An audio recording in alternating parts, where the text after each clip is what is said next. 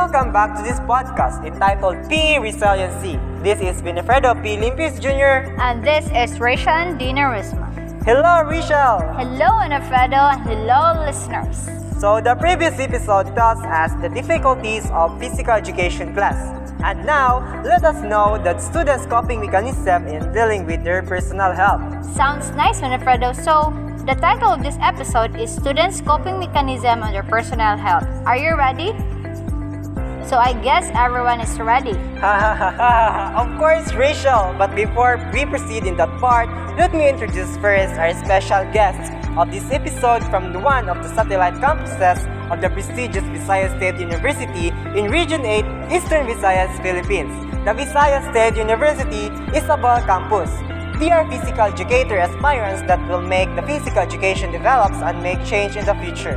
Please help me welcome Reza Igot and Christian Ray Tapales, a VP3 student. So are you ready? Yes, I am ready. I think everyone is ready, Rachel. So let's start with the first question. How personal health takes an important role as a physical education student? Well, personal health it is very important in physical education because it helps to the children to relieve stress and anxiety. And in terms in sports it teaches children to have to improve self-discipline.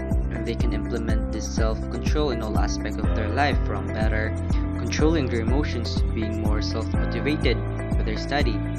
And also physical physical education it helps the children to develop their confidence this can have a positive aspect in all areas of their lives, such as their personal relationships and ability to integrate quickly and make friends, to thinking about their future goals.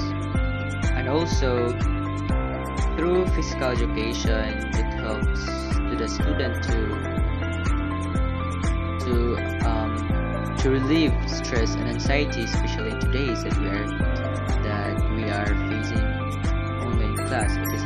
us to to go outside and exercise because of the virus. So I think that's all.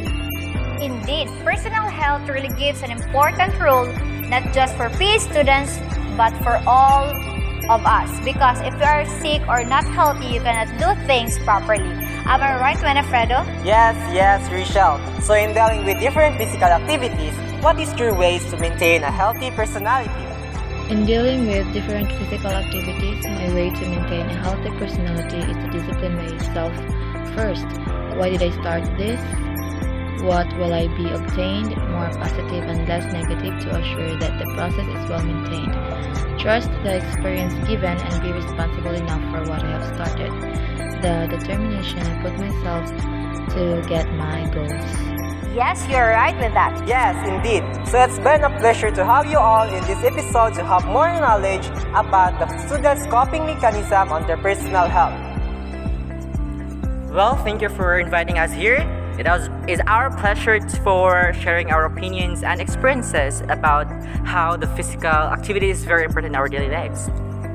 Yes, and that's all for this episode entitled Students Coping Mechanism on Their Personal Health. And this has been Winifredo P. Limpius Jr. And this is Rachel and Dina Risma.